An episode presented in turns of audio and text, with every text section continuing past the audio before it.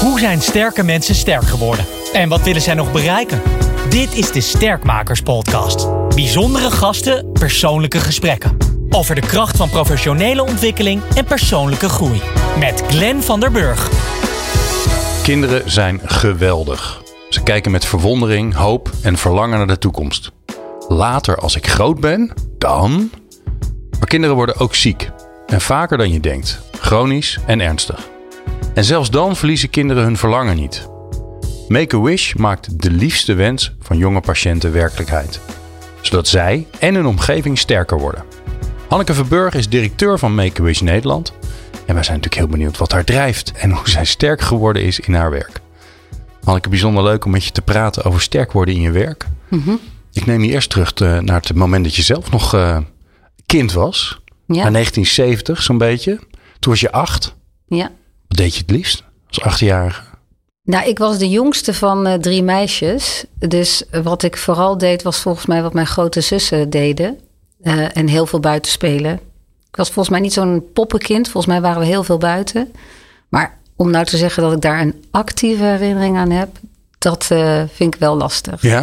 Ik weet wel later, toen ik wat ouder werd en naar de middelbare school ging, en dat heeft ook een beetje met mijn carrière te maken, wist ik gewoon 100% zeker dat ik het onderwijs in wilde. En daar kan ik me nog heel goed van herinneren.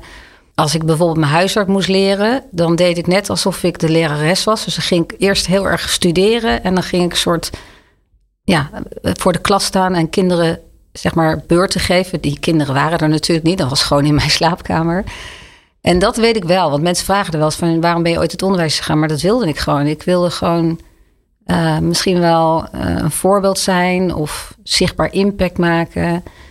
En nou ja, dat was ook de reden dat ik eh, na mijn ateneum niet naar de universiteit ging bijvoorbeeld. En zeg nee, ik Ja. wil het vak leren. Ja. En dat weet ik nog wel heel goed. Maar toen ik echt acht was, ja, dat is wel lang geleden. Ja. Waar ben je opgegroeid in Nederland? In Leiden. In Leiden. Ja, geboren en getogen. In de stad? In de stad. Later wel in de randgemeente gaan wonen in Oesgeest. En eigenlijk nu sinds twaalf jaar woon ik in, eh, in Amsterdam... omdat ik mijn kinderen ben achterna gegaan. Want ik dacht, ja, ik blijf niet alleen in Oesgeest achter. Best wel, nou, best een leuk dorp, maar niet om alleen te wonen. Nee. Wat heb je van je ouders meegekregen? Nou, wat wel interessant is, ik las net, eh, ik luisterde net naar een podcast in, in de radio en dat ging ook over de verkiezingen. Mijn vader was echt een socialist. Dus eh, de PvdA was echt wel heel belangrijk voor hem. Dus ik, wat ik meegekregen heb, is denk ik wel rechtvaardigheid. En dat je niet, we hebben het nu goed, maar dat dat zeker niet vanzelfsprekend is. En dat er ook mensen zijn die het helemaal niet zo goed hebben. En dat je, als je dat kan, dat je dan ook voor hen moet zorgen. Dus ik denk wel dat dat, eh, ja, dat dat dan in ons gezin en zeker door mijn vader wel heel erg. Bedoel, mijn vader was 14 toen hij ging werken. Jeetje. Eh, ja, in- in- Kunnen we ons niet meer voorstellen. Nee, in de drukkerij. En vroeger nog echt de- het, het zetten van de letters in die letterbakken. Dus eh, hard werken, goed voor je gezin zorgen en ook voor anderen. Maar hij was ook een actieve socialist dus. Ja. Zo te horen. Ja, ja, Niet alleen maar stemmen, maar ook... ja. eh, ja en hij droeg het in ieder geval uit. Ja. ja. En je moeder? Mijn moeder, er was, ja, kan je nagaan, mijn moeder toen, mijn moeder was heel jong. Voor haar 24ste had zij alle drie de meisjes. En in die tijd dat je ging trouwen, mocht je niet meer werken. Dus toen mijn moeder trouwde, moest zij stoppen eh, met haar werk. Dat was toen nog zo. Zij is op haar, toen ik 12 was, is zij weer gaan werken. En eigenlijk was zij ook heel ambitieus. Maar ja, eh, toen is ze begonnen als eh cashier bij de Albert Heijn. En toch voor haar doen opgeklommen naar een, een soort kaderfunctie. Maar zij was wel in het begin de moeder die altijd thuis was. Ja. Ja. Ja. En, en, en een beetje gedwongen door de cultuur toen in Nederland, denk ik. Niet uit dat ze niet wilde werken. Nee, dat, dat, eh, nee, maar je zegt het letterlijk, hè? Eh, dat mocht gewoon niet. Nee, dat mocht Punt. niet. Ze moest Nee. gewoon eh, de baan opzeggen. Ik ga je niet meer voorstellen. hè. En, dat, Nee. en zo lang geleden is dat niet eens. Nee, nee dat is, het gaat dus één, één generatie overheen. Ja. En dan eh, Ja. ziet de wereld er heel anders uit. Ja. Ja, wel interessant. Wel, wel, wat me wel fascineert is, jij, had dus rond je twaalfde had je, wist je gelijk al, ik wil dat onderwijs in. Kan je nog voor de geest halen wie je daartoe geïnspireerd heeft? Is er een docent geweest? Want je komt niet uit een onderwijsgezin. Nee. nee, dat weet ik eigenlijk niet. Dat, eh, Want ik weet nog wel dat ik met de decaan sprak, omdat ik VWO had gedaan. En die heel verbaasd was dat ik heel bewust naar een HBO-opleiding ging. En ik had me wel verdiept hè, van, nou, als ik uh, wel naar de universiteit ga, wat, hoe kan ik dan lerares worden? Nou, daar had ik me wel een beetje in verdiept. En dan hoorde je van, nou, je gaat bijvoorbeeld Engels studeren en dan haal je een pedagogische aantekening. Maar ik dacht, ja, dat is niet waar, waar, ik, waar ik het voor wil doen. En dan word je volgens mij ook geen goede lerares van.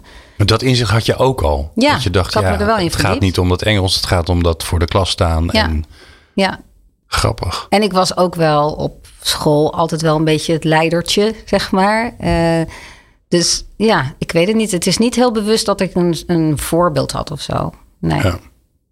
Kun je nog een docent herinneren? Leraar herinneren die, of lerares nou, op de basisschool hadden wij eh, in, eh, in de vijfde klas, zo heette dat natuurlijk, hadden we klassen en geen groepen. Mhm.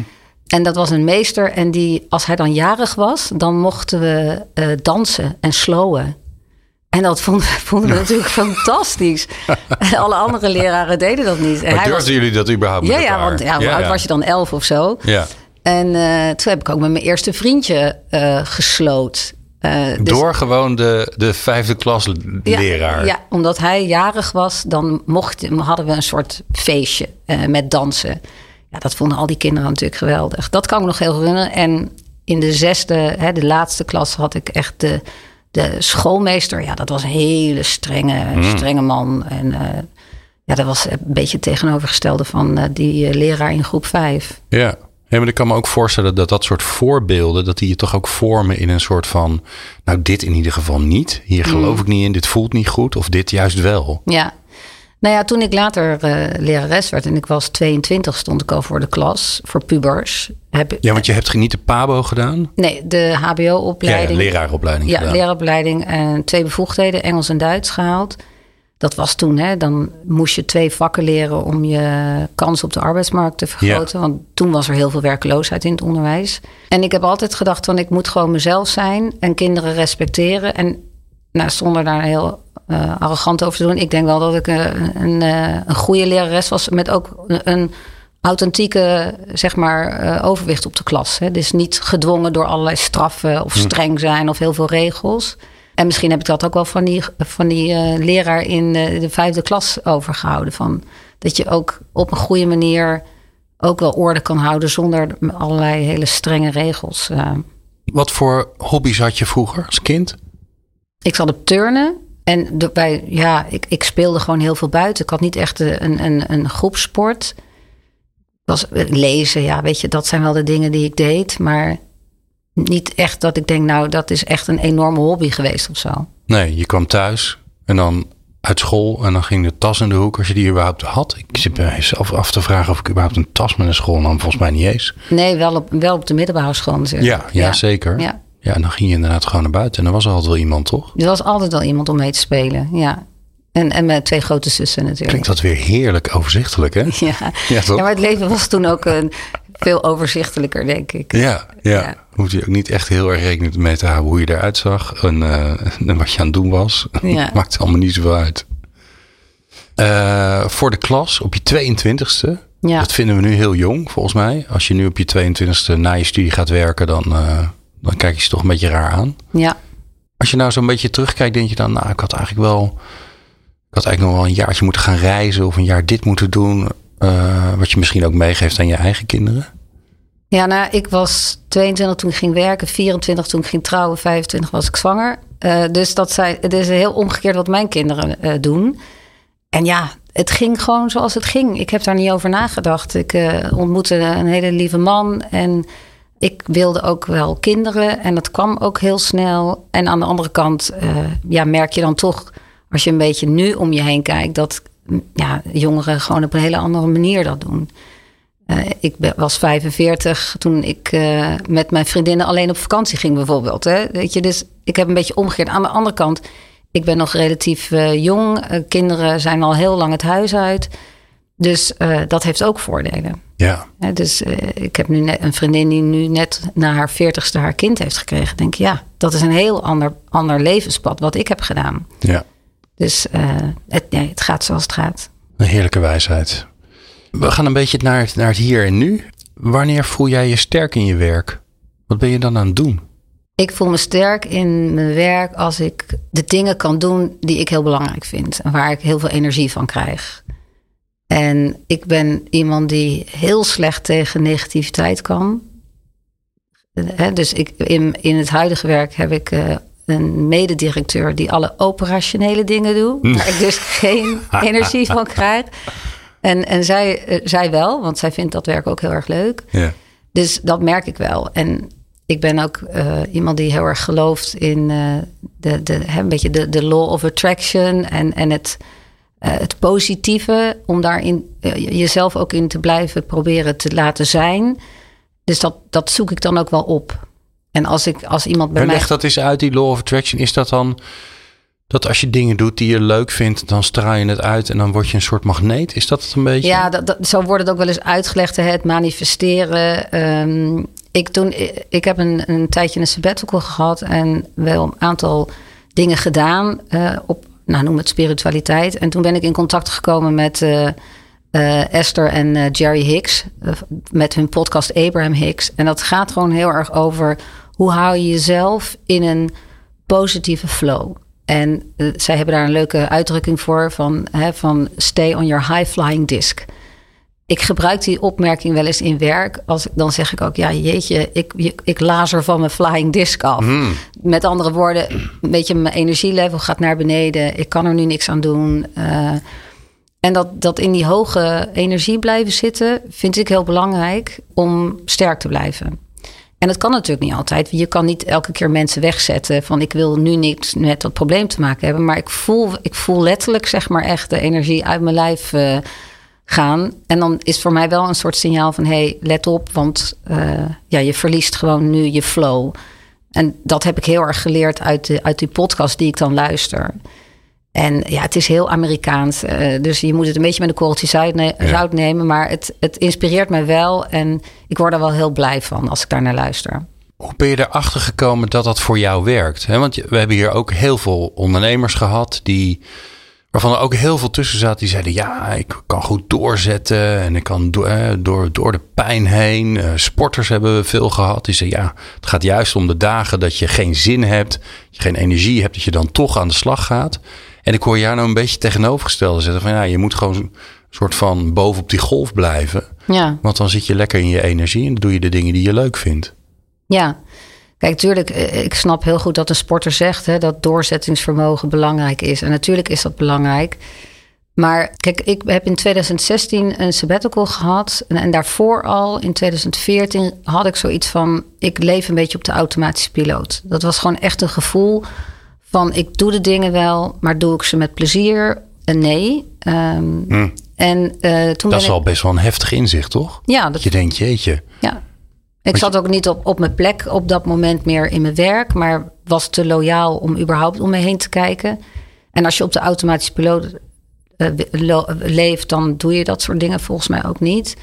Toen ben ik mindfulness cursus gaan doen. Dat was eigenlijk een beetje de start van uh, nou ja, mijn spirituele reis, zeg maar. Dat vond ik heel fijn. Hè? Gewoon puur uh, aandacht voor het nu en, ja. en voelen. Vooral zijn. ook voelen en Ja. zijn. Eh, Maar ik was ook heel erg nieuwsgierig naar wat er allemaal achter zat. Eh, En zo ben ik boeken gaan lezen. eh, nou ja, de bekende hè, van Eckhart Tolle. En toen kwam ik dus ook de Abraham Hicks tegen. ehm, en nog veel, veel meer anderen. En, eh, en, ja, en dat heeft me wel een beetje doen beseffen van dat, je, dat alles hè, energie is. En als je zelf in een negatieve ja, gevoel blijft hangen, eh, krijg je ook nergens zin in en wordt het ook niet. En het is ook niet in één keer natuurlijk eh, te organiseren. Hè? Dus je hebt ook dingen nodig om geïnspireerd te raken. En dat deed Abraham Hicks bij mij heel Ja. erg. En om je even een voorbeeld te geven, Esther en Jerry Hicks doen heel veel seminars. En dan komt er iemand eh, die loopt naar voren, die mag dan op de hot seat zitten. En die gaat het probleem vertellen waar die op dat moment tegenaan loopt. En eigenlijk vertelt eh, Esther Hicks eh, eigenlijk altijd hetzelfde. En zij zegt dan van het enige wat je moet doen is dat je je goed moet voelen. En dan zegt ze natuurlijk wel van ja, dat is makkelijk gezegd. Maar dat is het wel. En hoe kan je je nou goed voelen? Ja, dat is door de dingen op te zoeken waar je energie van krijgt. Dus heel bewust het negatieve toch je de rug toekeren. Als je er toch niks aan kan doen. Ik bedoel, Ja. ehm, en nou ja, en, en in al die jaren, en heel vaak luister ik naar haar in de radio, uh, kom je op een gegeven moment, weet je wel een beetje wat ze zegt. En, nou ja, en dat zijn voor mij wel leerpunten. Als ik dan in een situatie zit waar ik denk, oh, ik vind het vervelend of rot en eigenlijk kan ik er niks aan doen, ja, dan. Want die toevoeging vind ik wel interessant. Hè? Want het, het kan ook een beetje klinken. Eh, ik loop overal weg voor, want uh, ik vind het allemaal gedoe. Maar dat is het niet. Nee. nee. Dus jij zegt het is echt nou, bijvoorbeeld, ik merk dat zelf altijd. Als je in principe elke dag naar het 8 uur journaal kijkt. en je zou de hele dag door uh, naar nu.nl kijken. dan is het natuurlijk één grote stroom ellende. waarvan je eigenlijk bijna aan alles niks kan doen. Nee. Duurzaamheid misschien wel, daar kan je wel wat stappen in zetten. maar heel veel van die dingen, daar kun je niks aan doen. Ja, moet je je daar dan zo extreem aan, aan bloot gaan stellen? is natuurlijk de mm. vraag. Hè? Mm. Als je erdoor geraakt wordt. Ja. En daarvan zeg jij dus eigenlijk van nou. als je voelt dat je er negatief van wordt, dat je energie wegloopt, moet je gewoon mee stoppen. Ja. Ja, nou, ik lees wel, want er zijn ook mensen die zeggen: nee hoor, ik kijk niet meer naar Niels of ik lees geen Niels meer. Ik kijk inderdaad niet naar Niels, ik lees het. Dus ik heb nog geen filmpje van uh, de Gaza-strook gezien, bij wijze van spreken. Ja. Uh, omdat ik weet dat me dat uh, heel erg geraakt en het voegt niks toe dat ik dat zie. Ja. Dus daar blijf ik heel bewust van weg. Maar ik vind het niet goed als ik niet weet wat er in de wereld gebeurt. Dus het is ook niet. ik snap wel wat je zegt hoor. Ik vind ook vaak dat hè, het leven in het hier en nu. En proberen je er niet veel van aan te trekken. dat het ook onverschilligheid kan zijn. Maar dat is het niet. Het is, het is eigenlijk waken voor je eigen energie. Dat is wat het is. Om een heel simpel voorbeeld te geven. Ik was dit weekend in Madrid met mijn dochter. Super leuk weekend. En uh, we gaan naar uh, het vliegveld en ze laat haar telefoon in de taxi liggen. Ja. Nou, natuurlijk verschrikkelijk, heel vervelend. Uh, nou, we proberen het op te lossen. We hebben het opgelost. Telefoon gaat naar het hotel en zij stuurt het op. En dan moet je op een gegeven moment ook voor jezelf zeggen: en nu klaar. Weet je, uh, we gaan nu andere leuke dingen doen. Dus het is ook een soort management van je energie. Ja. Dat is een heel simpel voorbeeld. Het is zo, zo ingewikkeld is het niet. Ik heb wel eens een leuk boek gelezen over geluk. En dan probeer ze uit te leggen dat nou, een gedeelte van je geluk kun je zelf organiseren. En dan gaven ze een simpel voorbeeld. Zeiden ze ja, nou in dit voorbeeld, hè, uh, iedereen heeft gemiddeld gezien evenveel ellende in zijn leven. Mm De vraag is hoe je ermee omgaat. En in dit geval, uh, ja, iedereen vergeet zijn telefoon wel eens ergens. Dat gebeurt, hè, zoiets dergelijks gebeurt ook iedereen altijd wel een keer. En dan kun je er op een bepaalde manier naar kijken. Je kunt denken, god, dat is stom zeg. Ja, kan gebeuren. Hè, dus het, het is een een losstaand iets. Het zegt niks over mij. Het zegt niks mm. over wie ik ben. Het is gewoon onhandig. Dan baal je er wel van. Het is vervelend. Maar dan is het wat het is. En dan laat je het op een gegeven moment ook weer los als je het opgelost hebt. Je kunt er ook naar kijken en denken: God, nou is echt wel wat voor mij hoor. Ja, dit is echt typisch. Ik ben zo slordig. Ik ben dit, ik ben dat. Ja. Uh, ik heb altijd pech bij dat soort dingen. Dat je het in verbinding brengt met jezelf, maar ook met alle andere dingen die om je heen gebeuren. Ja. Ja, dan word je, daar word je dus ongelukkig van. Ja. En daar kan je zelf je enigszins op trainen. Ja, ja dat denk ik ook. Ja. ja. Interessant. Neem mij eens mee in hoe je dat in je werk doet. Want jij, uh, jij werkt bij Make-A-Wish. Jullie hebben altijd meer werk dan dat je mensen hebt. Je hebt altijd meer geld nodig dan dat je geld hebt. Want er zijn altijd meer wensen dan dat je kunt vervullen. Kan ik me zo voorstellen. Dus hoe zorg je dan in je werk ervoor dat je de dingen blijft doen waar je energie van krijgt? Het is overigens niet zo dat we geen geld hebben om alle wensen te vervullen. Gelukkig niet. Dus we weten uit onderzoek dat er 1500 kinderen per jaar in onze doelgroep vallen. We vervullen er nu bijna 650 per jaar. Gelukkig hebben we ook die financiële middelen. En we willen gewoon eigenlijk elk kind bereiken. Ja. Dus dat is nog een. Uh, daar ligt eigenlijk de uitdaging. Daar ligt echt om die andere 850 ja. te kunnen bereiken. Omdat je iets voor ze kan betekenen. Ja. Oké. En in mijn werk, nou, ik weet heel goed uh, waar mijn kracht ligt. Ik weet ook heel goed waar ik energie van krijg. Dus uh, we hebben het ook zo geregeld dat ik vooral niet te veel me hoef bezig te houden met dingen waar ik geen energie van krijg. En dat is ja, een beetje alles wat met IT te maken heeft. En financiën en HR. Als je en... alleen al te zien hoe je dat Ja, hoe ik dat ook zeg. Dat hoofd van mij. Oh, je gaat naar beneden ja. gewoon. Ja. Oh, maar ik krijg wel heel veel energie uh, om onze ambitie. En dat is namelijk elk kind dat in aanmerking komt voor een wensvervulling. Om dat te realiseren. En de allergrootste ambitie en droom die ik heb samen met mijn collega's is dat Make-A-Wish standaard in het behandelplan van een arts komt. Oh, wauw. En dat is voor mij een doel waar ik voor ga. En ja, en daar, daar krijg ik heel veel energie van. Want het is gewoon een doel wat, wat we met elkaar hebben. Ik werk er nu 6,5 jaar. En je, het, het leukste is wat ik van de week ook weer hoorde: dat iemand tegen mij zei van. Ja, maar als je Make-A-Wish zegt, dan hoef je natuurlijk helemaal niet uit te leggen wat je doet. En dat was ook echt wel anders hoor. Dat mensen zeggen, ja, Make-A-Wish, ik heb er wel eens van gehoord. Um, Ja, en dan, daar word ik blij van. Denk ik, hey, we zijn op het goede pad. Dus in mijn werk probeer ik echt wel. En ook, ik heb een beetje het Monday syndrome. Hè? Dus uh, na het weekend is maandag altijd een beetje een moeilijke dag. Maar ik laat dat nooit merken. Omdat ik dan denk van, wat ik, waar we het net over hadden. Hè? Van als je een beetje sikke gaat lopen doen. Dan ja, dan ontstaat er een soort aura om je heen en dan wordt alles gewoon uh, niet leuk die dag. Maar het klinkt ook alsof je, alsof je, alsof een soort virusachtige aanstekelijkheid in zit. Zowel in de negatieve als in de positieve ja, zin. Ja, ik denk dat dat ook zo werkt. Ja. Ik denk dat als, als jij een kamer binnenkomt en je merkt dat er bijvoorbeeld een ruzie is geweest, dat, dat voel je. Dus ik, en ik, ik geloof echt wel dat, dat we meer zijn dan gewoon ja, die lichaam, dat lichaam, maar dat er energie om ons heen is. En uh, dus dat, dat probeer ik altijd wel, wel op te zoeken. En ik ga dus ook wel eens mensen uit de weg waarvan ik denk, nou, even niet. Ja. Kan, kan, kan, kan nu even niet. Nee. Hoe ben je er nou achter gekomen wat je wel en wat je niet moet doen? Of bij wie je wel en bij wie je niet. Ik kan me voorstellen in het moment dat je het mm. voelt, maar ja, dan mm. ben je eigenlijk te laat. Ja. Nou, ik kap het gewoon dan sneller af. Oké. Dan probeer ik wel. En hoe eh, leer je er dan van? Want hè, nu, je noemt even een rijtje op, maar ik kan me voorstellen dat het nog wat complexer dan dat is. Hoe, hoe leer je daar een soort beeld van jezelf van te creëren? Ik snap niet goed zo wat je daarmee bedoelt. Nou ja, jij je hebt het nu ondertussen zo georganiseerd bij Make-A-Wish dat je de dingen doet waar je energie van krijgt.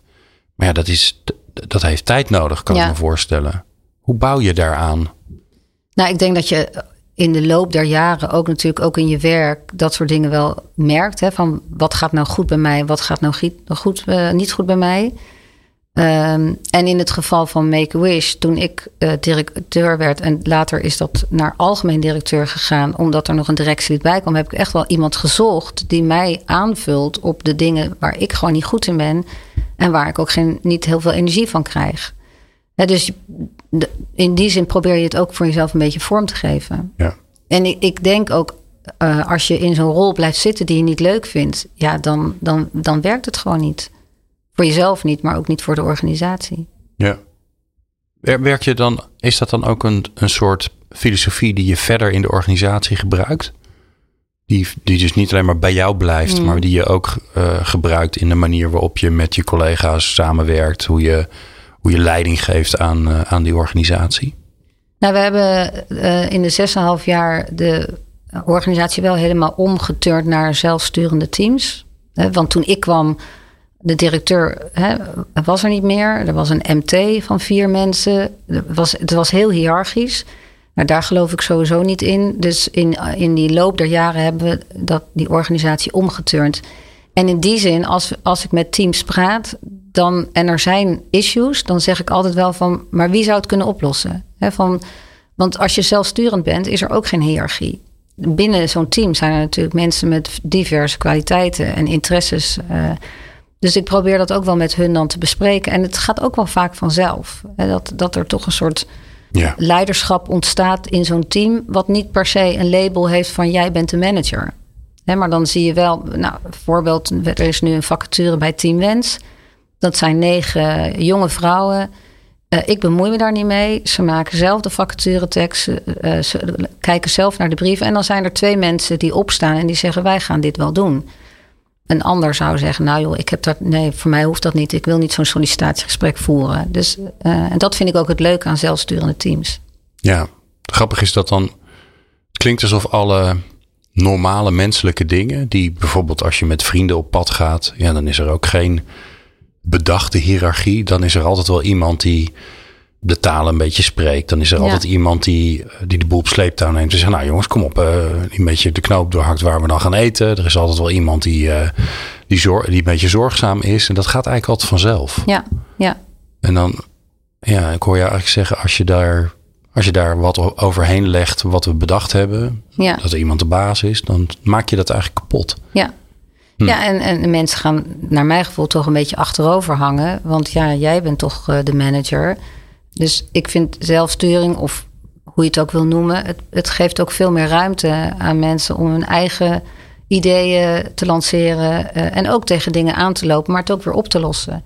En het is ook niet zo dat we ze laten spetteren. Integendeel, weet je, als, eh, we hebben begeleiden ze wel. Maar het zijn allemaal hoogopgeleide mensen, dus waarom zou je daar een manager boven hangen? Die ook nog met een groter salaris dan jij naar huis gaat en eigenlijk niks doet. Nou, dat is misschien iets. Nou ja, ja ik noem het altijd eh, eh, de, de, de, me- het verschil tussen de mensen die, eh, die zich bezighouden met andere mensen die, eh, en, en de mensen die het echte werk doen. ja, precies. Ja. Ja. Ja, soms is dat, zou dat wel een leuke gedachte zijn. Hè? Als je bedenkt wie er allemaal niet in het primaire proces zitten. Ja. Wat als die Ja. allemaal naar huis zouden gaan? Wat gebeurt er dan eigenlijk? Ja, en ik, ik ben ook, ja, ik ben dan wel directeur. En ik zeg altijd, ja, iemand moet een keer de schuld krijgen. Maar ik, je zou me ook hoofd fondsenwerving kunnen noemen. Of eh hoofdcommunicatie. eh, omdat dat vooral de dingen zijn waar ik me mee bezig hou. Ik ben gewoon aan het werk. Ja. En jij bent dus buiten, hoor ik je ook zeggen, vooral. Ja, ja. Ik hoor- buiten aan het spelen, nog steeds. de mensen die in de fondsenwerving zitten. Daarvan heb ik ooit een, een tekst gelezen dat iemand zei: The ones behind their desk are the dangerous ones. En dat roep ik dan ook, hè? Als ik, want dan zeggen ze: Waar ga je heen? En, en dan zeg ik: Ja, de, hè, dat zinnetje. En dat zeg ik dan ook tegen het team eh, marketing. Want je moet naar buiten. Hè? Mijn vroegere baas zei altijd: het, Buiten wordt het geld verdiend, niet achter je bureau.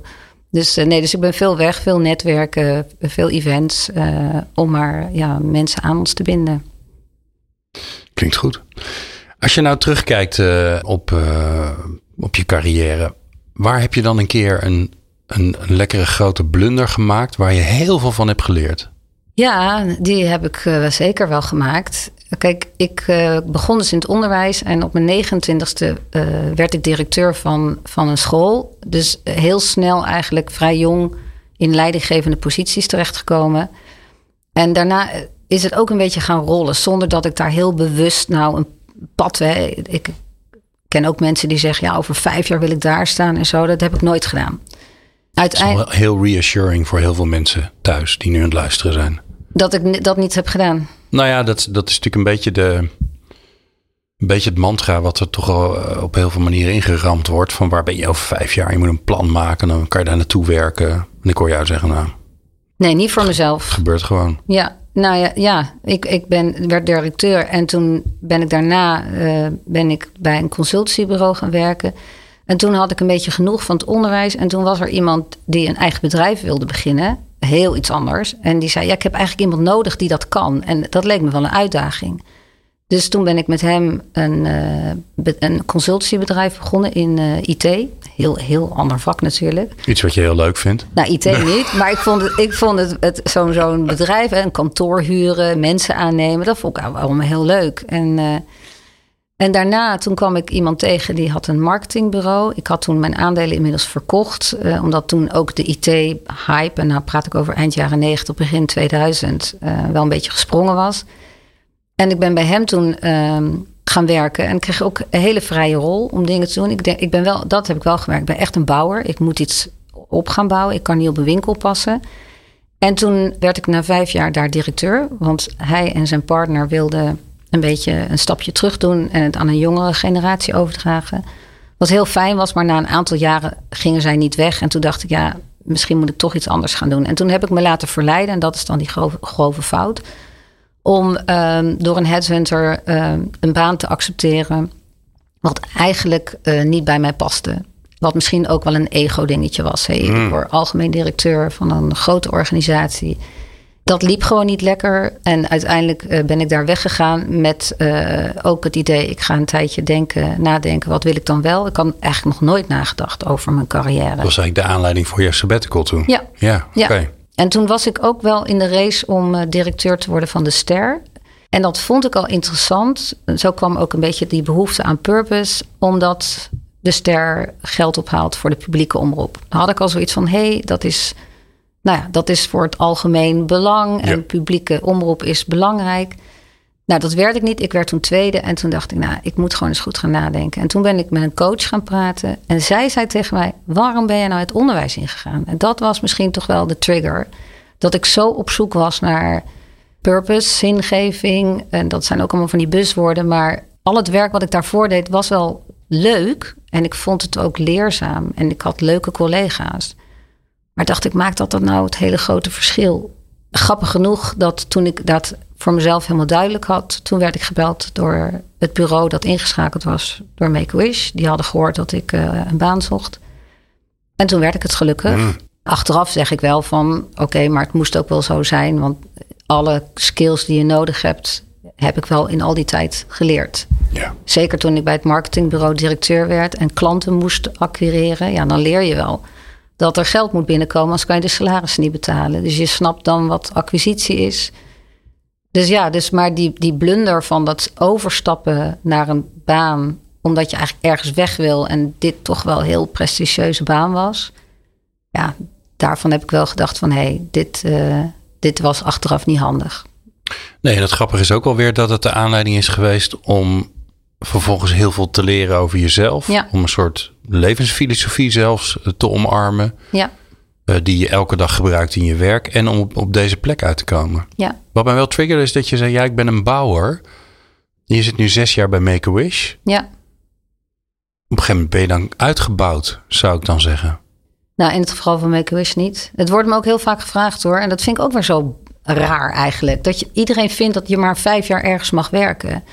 Ik heb bij, mijn, bij het marktbureau tien jaar gewerkt. Ehm, en daar was ik echt klaar. Daar, was, daar had ik misschien twee, drie jaar eerder weg moeten gaan. Maar bij Make-A-Wish, wat ik zei, die grote ambitie van al die, al die kinderen bereiken. En zorgen dat je in het behandelplan wordt van een arts. En dat er misschien ook nog wel een verzekeraar is die zegt van hé, hey, maar misschien moeten wij een deel van jullie werk gaan financieren. Dat zijn voor mij doelstellingen. Die hoop ik dat ik die voor mijn pensioen ga halen. Want ik zeg altijd wel, en dan ga ik weg bij Make-A-Wish. En er is nu geen andere baan, al zouden er honderd voorbij komen waarvan ik denk, daar kan ik het verschil maken. Of dat lijkt me nou zo'n uitdaging. En ik doe het uh, natuurlijk voor alle lieve wenskinderen, omdat ik het gewoon gun. Ik, uh, en zij hebben gewoon nu iemand nodig die voor hen gaat.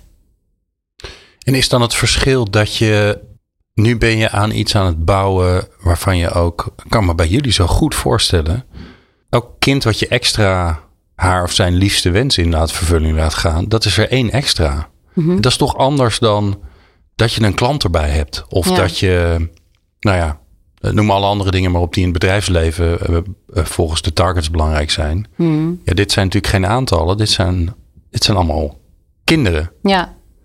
Waar jullie dat ook nog eens een keer allemaal prachtig in beeld brengen. En uh, nou ja. Ja. Nou, ik zeg ook altijd wel, ik ben wel directeur van een goed doel, maar eigenlijk ben ik gewoon een sociaal ondernemer. Want wij krijgen helemaal geen subsidie. Dat is ook een raar beeld wat mensen hebben. Die denken dat je altijd gewoon enorme potten met geld van een ministerie krijgt. En wij zijn ook nog eens een keer, als je het zou vergelijken met een bedrijf, een beetje een raar bedrijf. Want we hebben klanten, dat zijn onze kinderen. Maar die klanten betalen mij niet. Dat moet ergens anders vandaan komen. Um, die betalen met een mega grote glimlach, volgens mij, toch? Dat is de belangrijkste betaling. Dat, is absoluut zo. Maar om, het, om die klant te bedienen, hebben we geld nodig. Dus dan moet je weer in een, heb je met andere stakeholders te maken. Ik kan ook geen acquisitie rechtstreeks bij die kinderen doen. Dat moeten de zorgverleners doen. Dus, dus er zijn heel veel stakeholders uh, in onze organisatie waar we mee te maken hebben. En uh, ja, dat kan je niet zomaar bij een ander bedrijf uh, vergelijken. En die zorgverlener, uh, daarvan vinden we het heel belangrijk dat zij aanmelden, omdat zij ook echt weten wanneer het kind veerkracht nodig heeft. Want dat is onze claim. Hè? Dus sterker maken, veerkracht geven. Dus daar is heel veel relatiewerk voor nodig. Ja, en op, op onze organisatie zitten drie mensen die dat doen. Hè, voor nou ja, de, de acht academische ziekenhuizen die er zijn voor onze kinderen, maar ook heel veel thuiszorgorganisaties. Dus dat is ja, eigenlijk heel weinig capaciteit voor zo'n groot netwerk. Ja. We gaan ons ook nog even laten verrassen, als je het goed vindt. Ja. Ik heb een leuk kaartspel hier mhm. voor mijn neus. Spelen met talenten heet het. Ja. Dus het linkje nog even in de show notes zetten. Dan uh, kan je er een bij bestellen als je het leuk vindt. Het zijn allemaal mooie kaartjes. Ik moet je wel eerlijk zeggen, ik, er zitten ook actiekaarten in. Die heb ik eruit gehaald. Dat is onhandig in een podcast als je ineens een tekening moet gaan maken of zo. Dat, oh ja. ja. en daar ben ik ook helemaal niet goed in ja, trouwens. Of, of een dansje doen. Of een, ja. dat waarschijnlijk wel. Uh, dus ik heb er een aantal uitgehaald. Ik, ik zoek er gewoon eentje uh, soort van semi-blind op. Oh, dat is leuk. Ik zal hem voor je voorlezen. Wat beschouw jij als je grootste succes op werkgebied?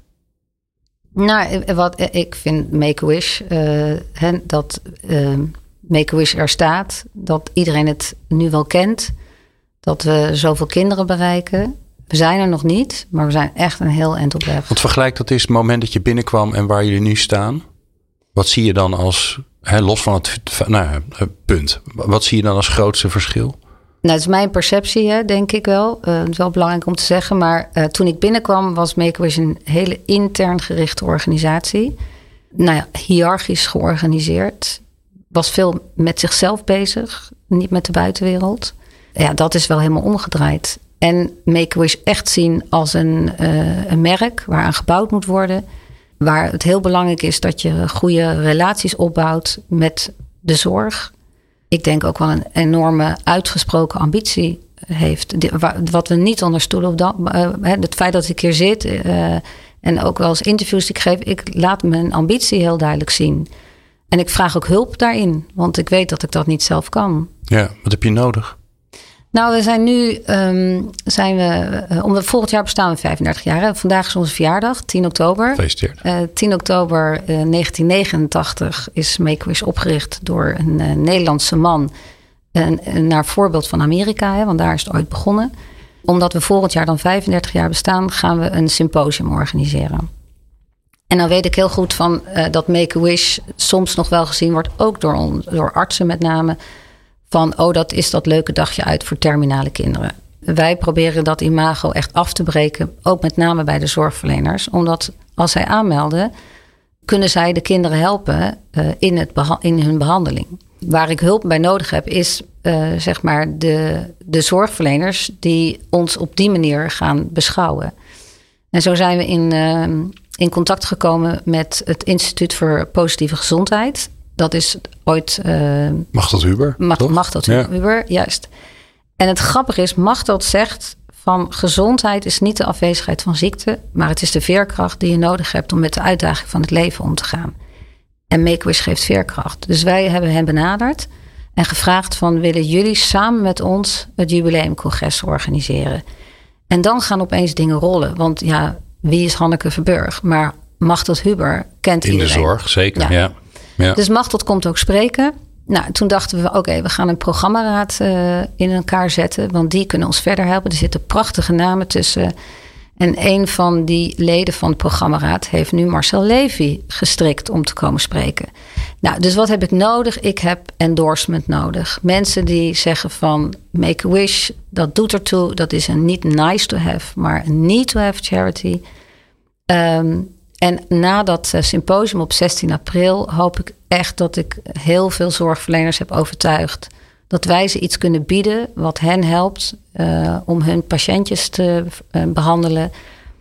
Uh, en nou ja, dan, dan hm. komt die verzekeraar daarna nog. Oké. Okay. Nou, ik heb een ideetje in mijn hoofd, maar daar hebben we het straks nog wel even over. Daar hoeven we het niet in de podcast over te hebben, maar dat komt goed. Ik neem je mee naar de toekomst. Ja. We zijn op je tachtigste verjaardag. Mm -hmm in uh, goede gezondheid. Je ziet er nog steeds uh, fantastisch uit natuurlijk. Ja. Uh, je familie, je vrienden, je bekenden, die zijn op je verjaardag. Iedereen die je dierbaar is. En er wordt gespeecht over wat je betekend hebt. Wat zeggen ze over je? Zowel privé als zakelijk. Ja, ik wil echt niet vals bescheiden zijn, maar dat is best wel lastig. Uh, ik denk dat zij. net sommige mensen noemen me powervrouw. en ik denk dat dat wel te maken heeft met gewoon me, hoe ik overkom als, als mens. Dus, en dingen voor elkaar krijgt. Dus ik denk dat dat, dat misschien wel de, de titel wordt van de speech. De 80-jarige De 80-jarige powervrouw. Ja. ja. Ben je nog aan het werk, denk je? Je tachtigste? Uh, nou, niet, niet uh, in, een, in een vaste baan. Maar ik denk wel dat ik wel graag maatschappelijk nog ergens betrokken bij wil zijn. Ja. Uh, Of toch gewoon dat lieve omaatje bent voor de kleinkinderen. Dus dat kan ook. Maar ik denk powervrouw wel de, de, de, lading dekt. Oké. Waar heb je nog aan te werken? Waar ligt er nog een, uh, een, braak, braakliggend uh, terrein in je talenten of je eigen ontwikkeling waarvan je denkt, nou, daar moet ik nog wel even mee aan de slag uh, tot mijn tachtigste? Wat wel eens gezegd wordt, ook in mijn evaluaties. Hè, we hebben zo'n 360 graden evaluatie, die ik ook door mijn collega's laat invullen. Dat ik soms wel te snel ga. En dat ik um, hè, wel eens vergeet mensen mee te nemen. Ik ben ook een enorm snelle beslisser. En dat, en dat vinden mensen ook heel vaak heel fijn. Hè, we hoeven geen ellenlange vergadering te zijn. Um, dus um, ja, zorgen dat je in ieder geval altijd aandacht hebt voor diegenen die nog niet zo makkelijk met jou meegaan in je ideeën. Um, vind ik het erg. Uh, ik vind het erg op het moment dat dat voor de organisatie uiteindelijk niet werkt. Uh, we, we, hebben bij Make-A-Wish ook altijd gezegd... we nemen beslissingen in het belang van de organisatie... dan teambelang en dan pas individueel belang. En dat werkt eigenlijk wel heel fijn. Maar het is wel belangrijk om mensen de ruimte te geven... als ze die nodig hebben. Ja, ja. ja en als ik jou hoor zeggen organisatie... dan denk ik, ja, en eigenlijk kies je dus voor die kinderen. Ja, altijd. Toch? Ja. ja. Dat maakt het leven ook wel, het werkende leven, lijkt me zoveel heerlijk overzichtelijker maken. Omdat je gewoon, je weet gewoon precies voor wie je het doet. Ja. En alles wat daarvan afleidt of afwijkt en niet doet bijdraagt, ja, dat is gewoon onzin. Ja, nee, dat klopt. Ik heb nog een laatste vraag aan je. Want daar zijn we al aanbeland. Welke vraag zouden onze luisteraars zich wat vaker moeten stellen als ze sterker in hun werk willen worden? uh, doe ik echt wat er, wat ertoe doet. Uh, ik, toen ik die sabbatical had, toen was ik wel, e-, in, zeker in het begin, een beetje van wat, ga, wat wordt nou mijn volgende stap? Er was veel onduidelijkheid. En onduidelijkheid geeft onzekerheid. Dus ik had voor mezelf gezegd, ik ga elke dag met twee mensen koffie drinken. Ik heb mijn netwerk uh, ook verwaarloosd. En ik was altijd heel nieuwsgierig van naar die baan. En ik merkte gaandeweg dat heel veel mensen toch in banen zitten die ze niet dat opleveren wat ze zo graag zouden willen. En dat is heel moeilijk, want je baan opzeggen en iets anders doen is natuurlijk echt heel angstig en onzeker. Maar stel jezelf wel de vraag van, doe ik waar ik goed in ben? Doe ik waar ik energie van krijg? Doe ik wat ertoe doet? Uh, maak ik een verschil? Hoe kan ik een verschil maken? Ik denk dat dat wel heel belangrijk is. Want dan, als je 80 bent, wil je niet zeggen, had ik maar. Dankjewel. Je hebt geluisterd naar Hanneke Verburg. Um, als je meer wil weten over Make-A-Wish, dan kun je natuurlijk naar de website. En die kan Hanneke natuurlijk zo uit haar hoofd uh, oplepelen. Makeawishnederland.org Kijk, heel goed. Ook dat linkje zetten we natuurlijk. Net zoals meer informatie over het kaartspel en allerlei andere uh, dingen in de show notes. En op onze socials kun je die vinden. Dankjewel, ook voor het luisteren. Bedankt voor het luisteren naar de Sterkmakers podcast. Hopelijk heb je er nieuwe energie van gekregen. Maar echt sterker word je door er iets mee te doen. Dus waar wacht je op? Aan de slag! Meer podcasts vind je op jouw favoriete podcast-app door te zoeken op de Sterkmakers Podcast. Bezoek ook onze website sn.nl/podcast voor alle informatie over de Sterkmakers Podcast.